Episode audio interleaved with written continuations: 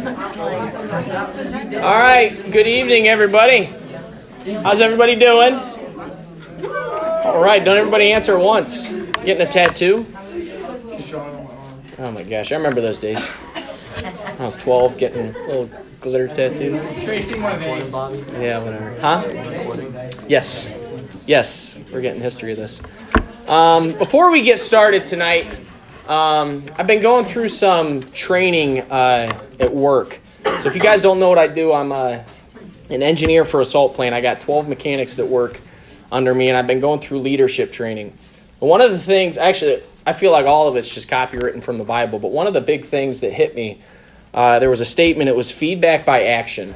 So essentially, going out, seeing the actions that they're doing, and giving them feedback.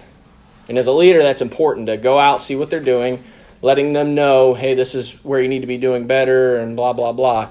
Um, it's really how to hold people accountable.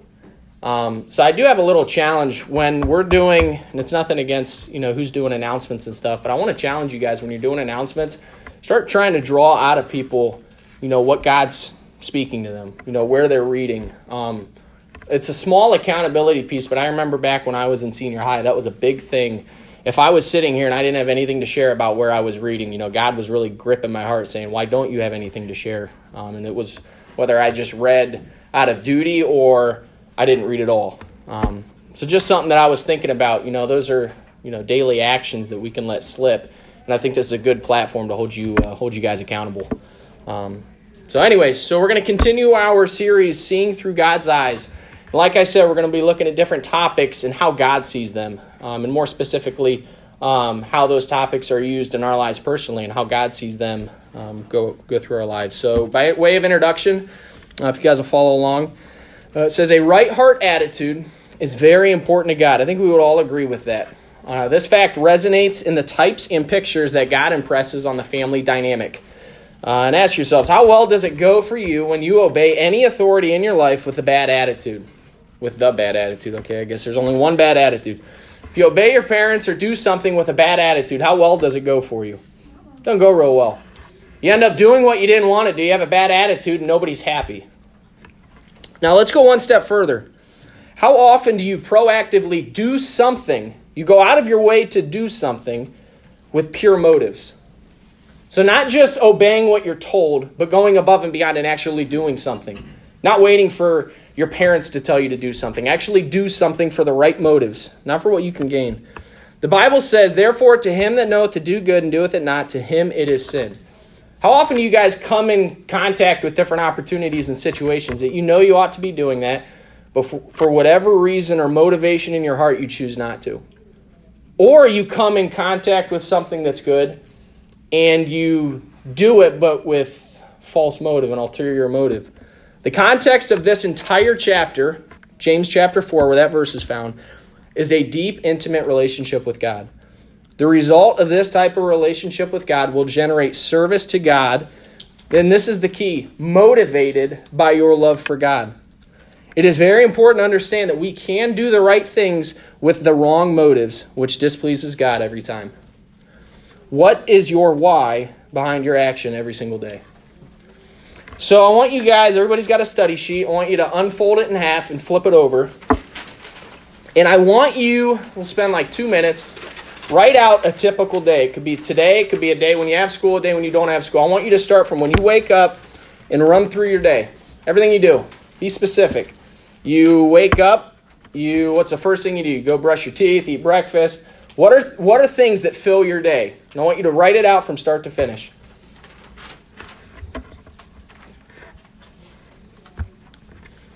What, is your, what does a typical schedule look like in your life?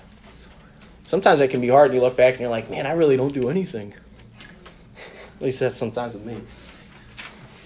Then you start thinking, you start turning. I mean, just, you can even think of today.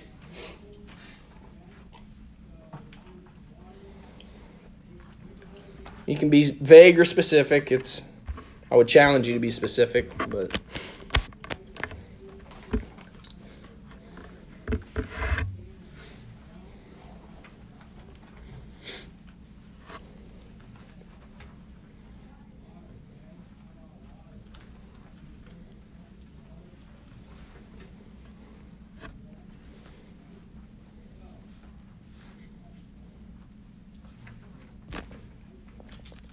Whenever you get finished with that, you can flip over to Ephesians chapter 6.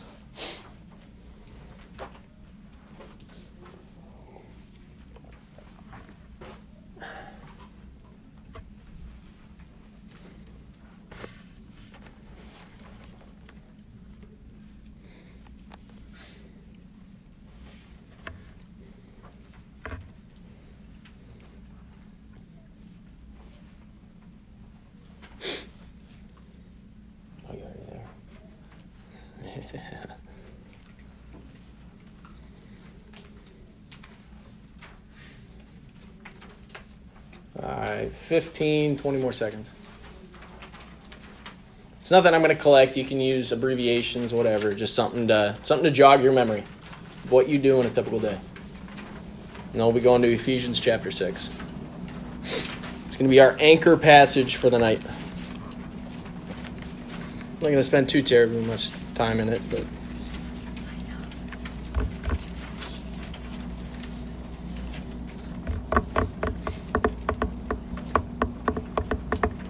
All right, everybody flip over to Ephesians chapter 6. If you didn't finish, just kind of extrapolate it out when we we'll come back to this uh, at the end. So Ephesians chapter 6. Some of you guys still writing frantically, making sure you get it all down. All right, follow along in verse 5 says Paul talking here, servants, be obedient to them that are your masters, according to the flesh, with fear and trembling, in singleness of heart, as unto Christ. And then verse 6 Not with eye service as men pleasers, but as the servants of Christ, doing the will of God from the heart. We touched on this a little bit last week. You know, there's seven wills that God has for your life, and one of them is that you serve Him with pure motives, and that's the title of tonight's message. Right, doing the will of God from the heart. Okay, that's that's your motivation. Verse 7. With good goodwill doing service as to the Lord and not to men, knowing that whatsoever good thing any man doeth, the same shall he receive of the Lord, whether he be whether he be bond or free. So it is God's specific will. If somebody comes up to you and asks you, What does God specifically want me to do? One of the things he wants you to do specifically, individually, is serve him with a pure heart. Have pure motives in what you're doing. And we're going to look at what that looks like. But that's something specifically God calls out in the Bible that's black and white. And I'll tell you, the majority of the Bible is black and white. All right, it's true. But we're to, we're to have pure motives in what we do. So, what does that mean? Number one, a right heart attitude. All right, so heart attitude, and I love this description or the definition. The true motivation behind your decisions, behavior, conversations, thoughts, etc.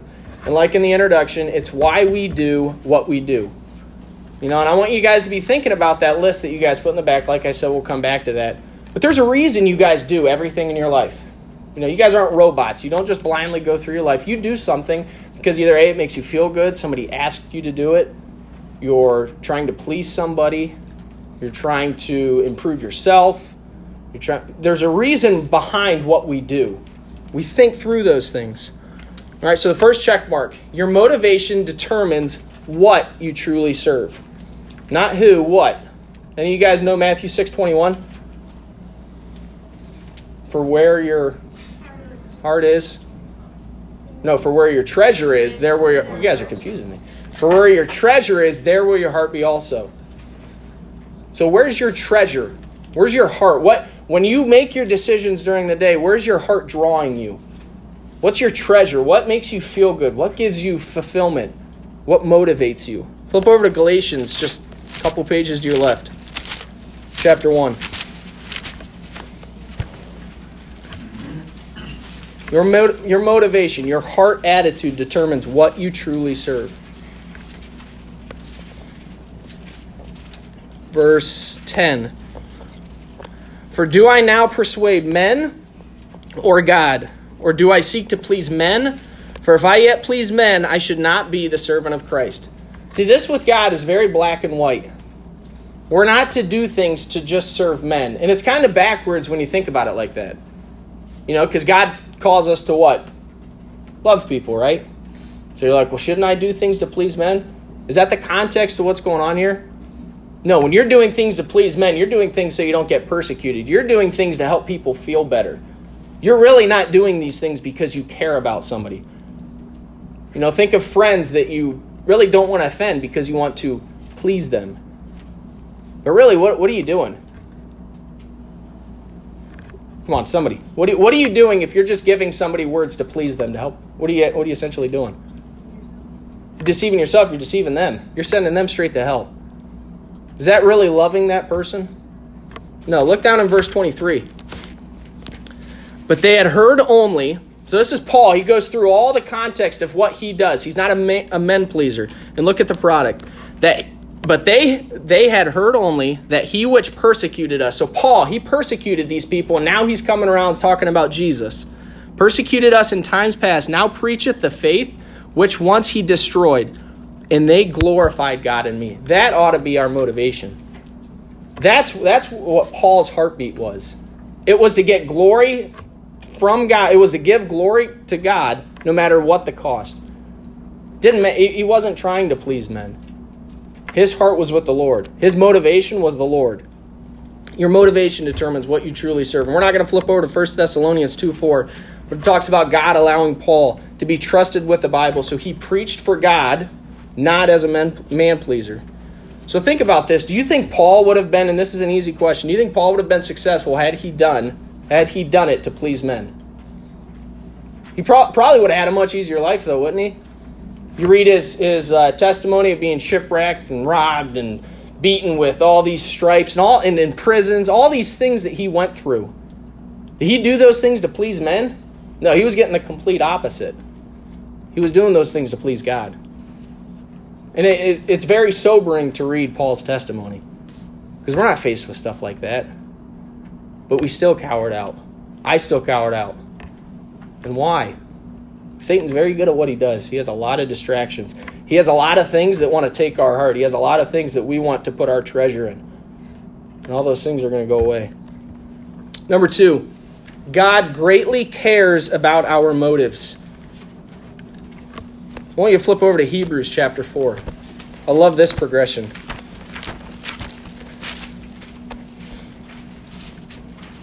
Hebrews chapter 4, you, you see something very uh, intimate and sweet about God through this. So the first check mark, nothing is hidden from God. We would all agree with that, but look at how God describes it in the Bible. Verse 13 says, Neither is there any creature that is not manifest in his sight, but all things are naked and open unto the eyes of him with whom we have to do. So God can see everything. Everything is naked and open unto him. There is no way we can hide from him. There are no amount of clothes we can put on that would not allow him to see our heart. He sees everything. So, with that in mind, flip over to Proverbs chapter 21.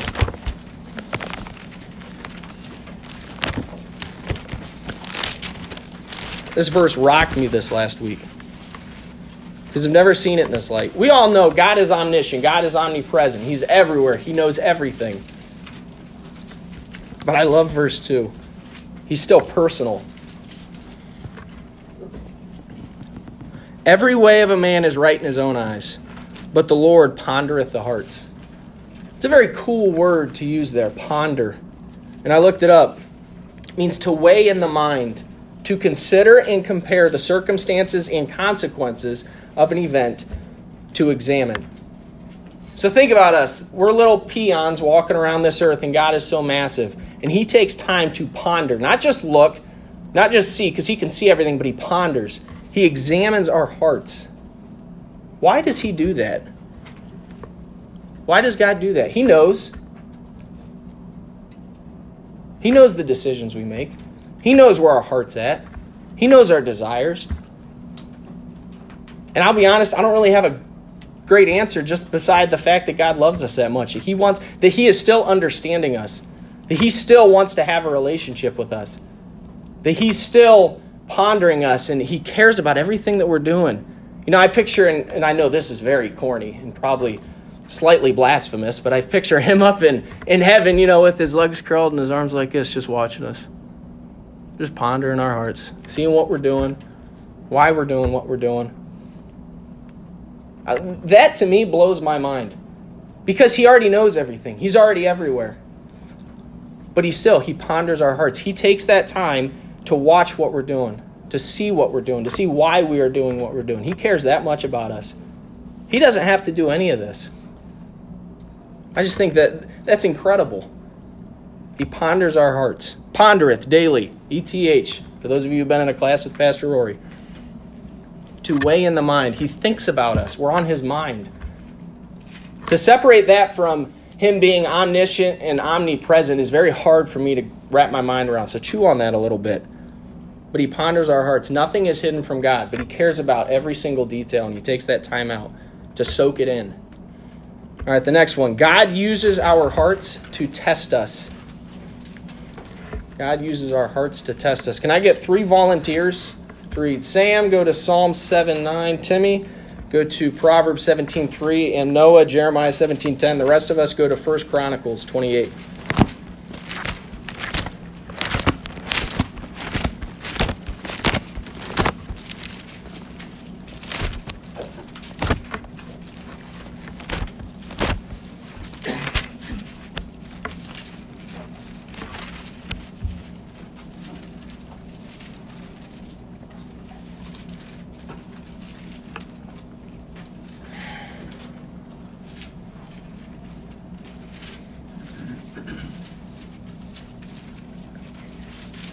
All right, Sam, you in Psalm 7? Yep. All right, go ahead and read that.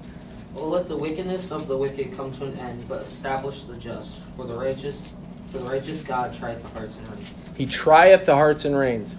So not only does God see our hearts, not only is He pondering them, but He's trying to get the most out of them.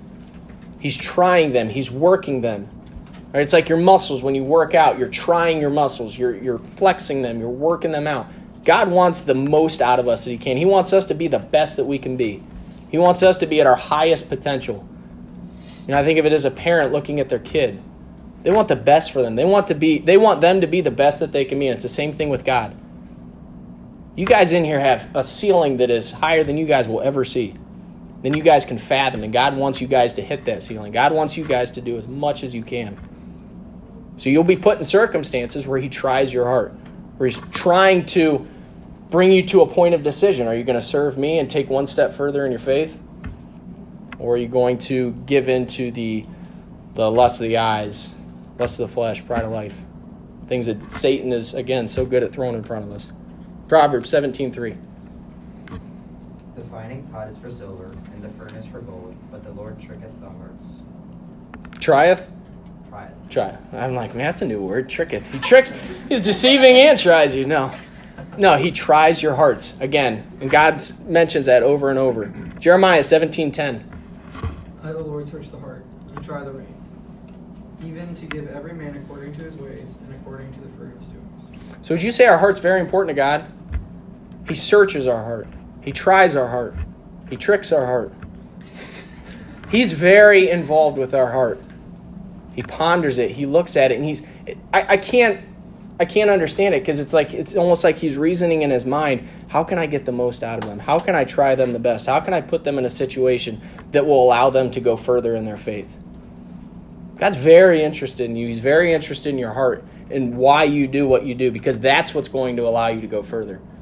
You can only serve on duty so long before you get burnt out. It's not sustainable. Your motive's got to be right. And we're in First Chronicles 28 verse 9. And thou, Solomon, my son, so God talking here, know thou the God of thy father, and serve him with a perfect heart and with a willing mind. For the Lord, here it is again, searcheth all hearts and understandeth all the imaginations of the thoughts. If thou seek him, he will be found of thee. But if thou forsake him, he will cast thee off forever. God searches the hearts. He understands all the imaginations of your thoughts. Everything that you're contemplating, every vain imagination that you had, or any uh, idle thought, any disgusting thought, you, God sees it all. And He wants to try, He wants to rip those out. He wants to try you, He wants to purify those things. He searches your heart. So think about it. As you sit here today, God is searching your heart. He's trying to see, you know, what has to go, what what needs to happen for you to be more in love with Him. What needs to happen for you to be more successful? He's searching you, detailed. He cares about you intimately. And Solomon knew this. Solomon knew this from the very mouth of God. And how successful was he? No. Israel was forever split because of this man. We looked at him a couple months back when we were looking at biblical relationships. You guys have the same choice here today. You guys understand how intimately God is involved with you, how much He wants to be involved in your life, how He wants what's best for you. And you guys have a decision to make. You allow Him to grab your heart and direct your paths, or do you give into your flesh? Do you stick your treasure off in sports or whatever, whatever wakes you up in the morning, whatever fulfills you? If it's not God, learn from the life of Solomon. All right, and then this even leads in. So at the end of verse 9, it says, If thou seek him, he will be found of thee. But if thou forsake him, he will cast thee off forever. So sort of leads into the next point of how to have success. All right, we're not going to turn to all these. Um, flip over to Romans chapter 2. Actually, we're going to go there. But if you read through, I challenge you guys tonight, um, before you guys go to bed, read through these Psalms. You know, David's heart rejoiced in God. Does your heart rejoice in God? Because that's the only way that you're going to have success. That's the only way you're going to have sustainable success in the Lord is if your heart rejoices in Him. If your heart rejoices in the truths, truths of the Bible, if your heart rejoices in uh, getting up and reading His Word, hearing from Him, understanding more about Him, understanding how involved He wants to be with you, and allowing Him to. He kept his heart filled with God, and that was his only hope. Romans 2, I probably should get there. Verse 15. Which show, well, verse 14 verse 13. For not the hearers of the law are just before God, but the doers of the law shall be justified. For when the Gentiles which have not the law do by nature the things contained in the law, these having not the law are a law unto themselves. All right, verse 15. Which show the work of the law written in their where? Hearts. Their conscience also bearing witness in their thoughts. And this is my favorite phrase in this verse. In their thoughts, the meanwhile accusing or else excusing one another. Every decision that you make, every circumstance that you come in front of, this is what's going on in your mind. Your heart. Your heart knows what's right and what's wrong. Your conscience up in your mind, your your your being, you have a decision to make. And you can either, what does it say? Accuse it, cast it out, and say, I'm not going to do that. That goes against what the Bible says. That would not be pleasing to God. Or you excuse it. Yeah, I'll let you in. Excuse me, yeah, come on into my life. That's not a big deal. I can handle this. Every decision that you make, you have that decision. You have that choice. Are you going to accuse it? Are you going to cast it down, get rid of it, knowing that it violates your conscience, knowing that it violates the law of God? Or are you going to excuse it and allow it in? And the only way that you can do the right thing sustainably is if God's got control of your heart. If you're obeying that law that's written in your heart and you're obeying the law that's written in this book if He's your motivation. You can only do good, and I can tell you from experience, you can only do good for yourself for so long, and then it burns out. And then you end up falling further deep, deeper into sin than when you when you got out of it before. It's a vicious, vicious cycle. The only way that you can have sustainable victory is through God, through Jesus Christ, and letting Him be your motivation.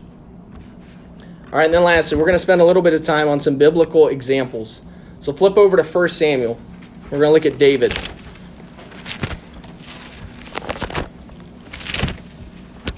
First Samuel chapter 13.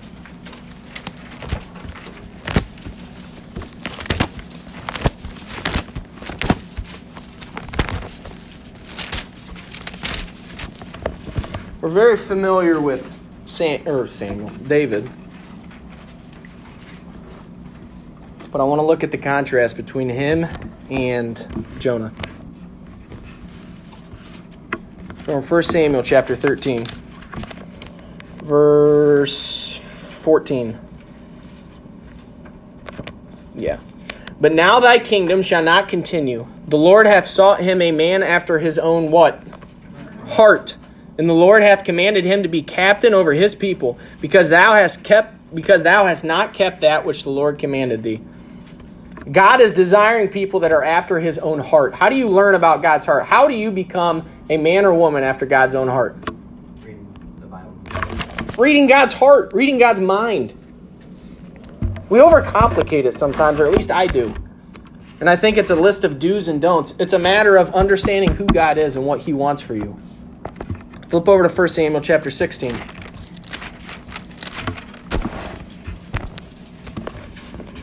God wants people, and I love how Pastor Tom said on Sunday, he wants people that he can just he can control willingly. The people will allow him to control. And it's about having a heart after his heart. Verse 7, again, familiar verse. But the Lord said unto Samuel, well, let's look at, yeah, verse 7. But the Lord said unto Samuel, Look not on his countenance. It's very easy for us to look on people's countenances and see how they look, even hear what they talk, or on the height of his stature, because I have refused him. That is not important for God. For the Lord seeth not as man seeth, for man looketh on the outward appearance, but the Lord looketh on the heart. And in the end, who does God select? Verse 13. Then Samuel took the horn of oil and anointed him in the midst of his brethren, brethren, and the Spirit of the Lord came upon David from that day forward. So Samuel rose up and went to Ramah. God's looking for people. Understand, if you want to be a part of this, if you want to be a part of the work of the Lord, He's looking for somebody who has a heart after His own heart. He's looking for somebody who's doing these things not for show, not for your youth leaders, not for your parents, but for God. He's looking for people that through thick and thin he can throw out in the battle lines and they're not going to disappoint. Yes, we're going to make mistakes. Yes, we're sinners. David made one of the biggest sins that you know we we quote from the Bible is sin with Bathsheba, and it cost him dearly. God still used him. He had a repentant heart. That's what set David apart from our next example, Jonah. You guys are familiar with Acts 13, where it talks about David being a man after God's own heart. Let that be your drive. Let that be your motivation. But let's look at Jonah. Flip over to Jonah chapter 2.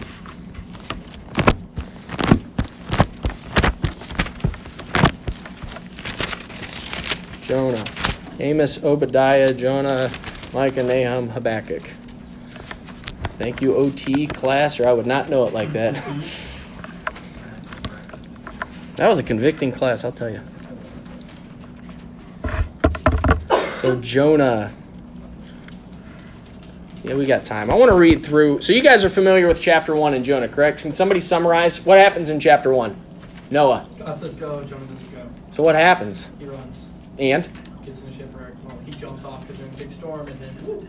And then what happens? Gets swallowed by whale. Whale or fish? Whale. Yes. yes. That's a whole nother. That's a fun study. He gets swallowed up. Okay, so verse two. Where is Jonah? verse 2. That was dumb. Chapter 2. He's in the whale or the fish. Yeah, or yeah. Yeah, yeah. Verse 1. Then Jonah prayed unto the Lord his God out of the fish's belly and said, I cried by reason of mine affliction unto the Lord, and he heard me. Out of the belly of hell mm-hmm, cried I, and thou heardest my voice. For thou hast cast me into the deep, in the midst of the seas, and the floods compassed me about. All thy billows and thy waves passed over me. Then I said, I am cast out of thy sight, yet I will look again toward thy holy temple. The waters compassed me about, even to the soul. The depth closed me round about. The weeds were wrapped about my head. I went down to the bottoms of the mountains. The earth with her bars was about me forever. Yet hast thou brought up my life from corruption, O Lord my God. When my soul fainted within me, I remembered the Lord, and my prayer came in unto thee, into thine holy temple. They that observe lying vanities forsake their own mercy. But I will sacrifice unto thee with the voice of thanksgiving. I will pay that that I have vowed. Salvation is of the Lord.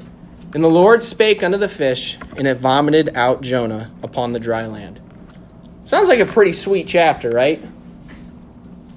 I mean, he's, he's talking with God. He's saying, Look, I understand where I'm at. I'm, I'm taking on too much more than I can bear. I will do what you've called me to do. Salvation's of the Lord. He's praising God. He's talking to God. But what's missing? Remember, what separates Jonah in this example from David? When David did wrong, He repented. he repented. You see any repentance in here from Jonah? I'll be honest, I have a hard time seeing a change of heart. It's him understanding, look, I need to do what God called me to do. And then look over at chapter 3, verse 10. So he goes into Nineveh. And he preaches those eight famous words, and it's a mass revival. In verse 10. And God saw their works, these people of Nineveh, that they turned from their evil way. Remember, they had judgment coming. And God repented of the evil that he had said he, that he would do unto them, and he did it not. Isn't that awesome? Jonah goes in, he gives them this little short message, and bam, he takes it away. He's like, you know what? They turned, they repented. I'm, I'm repenting, I'm taking away that evil that I was going to do unto them. If you were Jonah, I mean, what, what? That'd be the easiest eight words you ever spoke, easiest souls you ever got converted. What would your reaction be? Oh, like this? Come on. I'm going to call you all Jonah. I'd uh, be like, whoa, whoa. Be pretty excited, wouldn't you? I mean, these people are going to be in heaven. We're going to be able to have conversations with these people because of the work that Jonah did. Chapter 4, verse 1. But it displeased Jonah exceedingly. What? And he was very angry.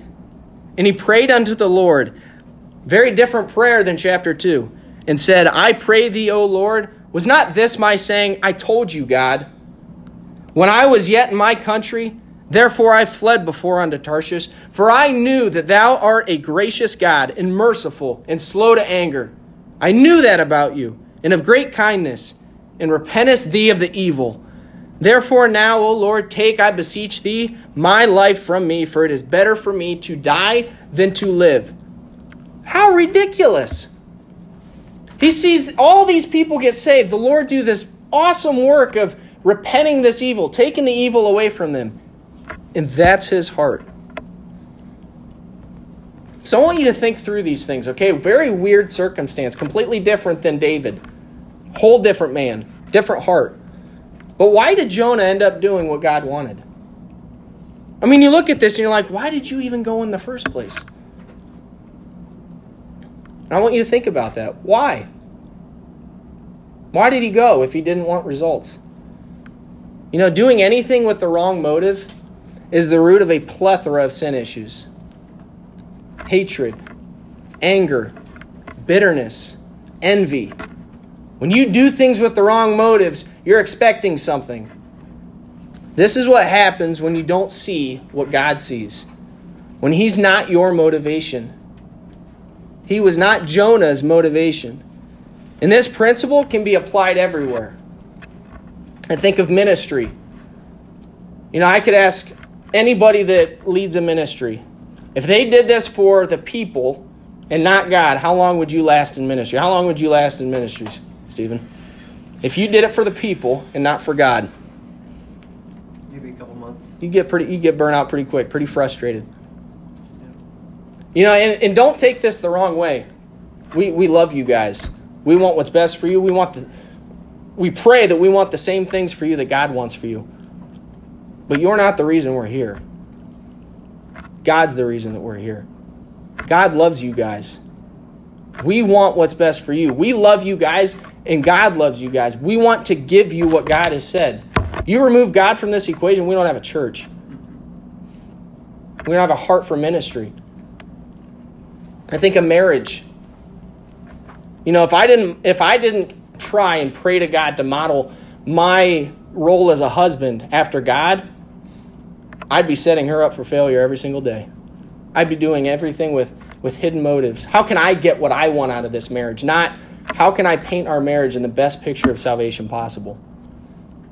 And parenting and work. Do you guys go into work with the mindset of how can I be the best testimony? How can I be the best light for Jesus? Even sports. Any you know, these things that, you know, Baptists can say we shouldn't do any of this, this, this, and this. No, you can do those things. Make sure God's got a piece of them. Make sure your motivation is how can I shine? Let your light so shine. When you do things with the wrong motives, even doing things like Jonah that are good, my theory is that Jonah just did it because he wanted to get out of God's bad tunnel, God's doghouse, if you will. He's like, I'll do the bare minimum. Went in, spoke eight words, and left. And he's like, Are you serious? He's like, I did the bare minimum and they still got saved. I mean, what a wretched heart. I want to add something. Right? Yeah. I've seen people go on mission trips and have come back and it's made their life worse. Hmm.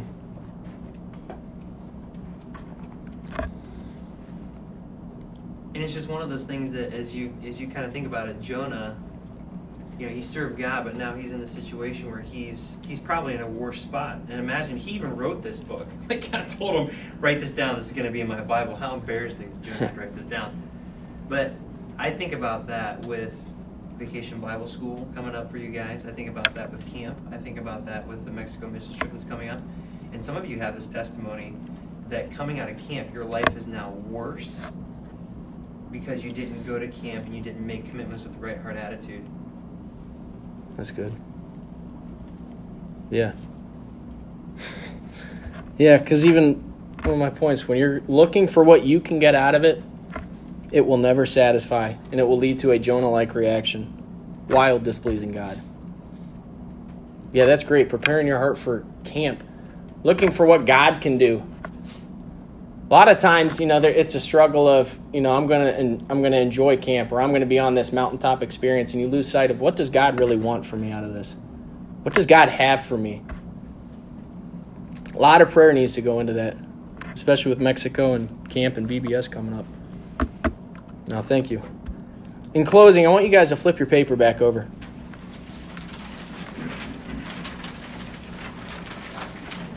So, with everything that we just looked at, I want you guys to look at your list and then answer this question Do the choices you make each day reflect a love for God or for yourself? Again, it's I don't expect you guys to have from sun up to sundown reading your Bible. You know, we we ha- we have to live in this world. There's things that we just have to do.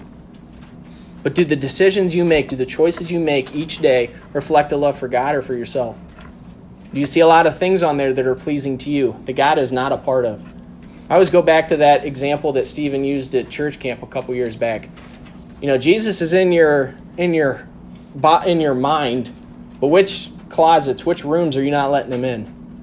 Which part of your day, which activity, whatever you have going on, are you not letting him be a part of that he needs to be a part of? That you're doing for you, not for God. Everything we do in this world, we have an opportunity to bring God glory. And if you don't, you probably shouldn't be doing it. It's a good little litmus test. And lastly, I love this uh, this quote by David Brainerd. Fascinating missionary, died at the age of 29, I believe. Went through a lot of trials, a lot of hard stuff, a lot of lonesome. But man, he had a relationship with God that we can only desire to have. Worldly pleasures such as flow from such as flow from greatness, riches, honors, and sensual gratifications are infinitely worse than none. If God is enough for you, that statement can be said about you. When you're seeking these things, when you're seeking greatness and riches and honors, it's very hard to let God be your motivation. I was having a conversation with uh, Ethan, my disciple, tonight. And his, uh, I'm sure you guys are familiar, his uncle is the offensive coordinator for the New England Patriots. And we were looking at a verse in 1 Timothy, uh, I think it was 1 Timothy 1 7, where it talks about, you know, all these, everything, we bring nothing into this world, or everything that we have, we can't take it with us, is what the context is. He's like, it's funny, Bobby. You know, they have everything. They have a name, they have a legacy that they're going to live. But he's like, I've really never met more miserable people. It would be better for them to be homeless, seeking an answer, than to have everything that than to have everything that this world has to offer. So I want to challenge you guys. If you're being fulfilled by any of these things and not God, check your heart. Give that to God. Be honest with God. Say, God, I'm really struggling. I enjoy this more than I enjoy you, and I need help. God appreciates honesty. Don't try and hide it. Again, everything's naked and open before God. He already knows. But He ponders our hearts. He wants to hear those things from us.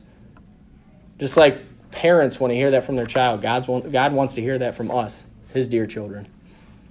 All right, let's pray.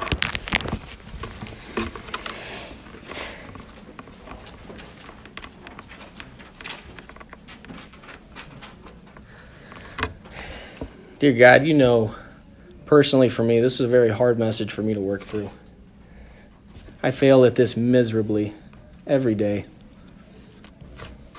And you know that my flesh has desires, and Satan throws things at me, and this world does a great job of distracting me, God. And this is something that I have to give at your feet every single morning. And God, I pray that we wouldn't let Satan or the world or our flesh have victory over these things. God, you've done so much for us. You love us when we mock you with our actions, when we act like we don't even know you with the places that we go or the things that we say, and you still love us, God. God, you've done more than enough to deserve to be our motivation. So I pray that, that this message, that uh, the words we heard from you, from your Bible, God, that they would change our heart. Our heart is desperately wicked, God. It wants to please itself, it wants to please our flesh. God, I pray that we would be walking miracles that prove that to be false in our lives. So, God, I pray that uh, there's people in here that they're just not letting you be a part of certain areas of their day uh, or areas of their lives, Lord, that they would open those doors up tonight. They would let you come in, that they would let you take full control of them, God, and that they would trust that you want what's best for them. You try our hearts not to make us pained, not to hurt us, not to make us depressed, Lord, but to bring us further along so that you can do more through us, God. And who doesn't want that? What a privilege. God, you're an awesome Father, um, one that we, again, don't deserve, God. But we thank you for your love. Thank you for a book that guides us um, in every matter of life, Lord.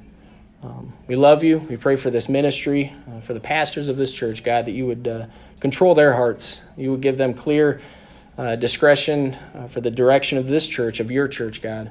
We pray all these things in Jesus' name. Amen.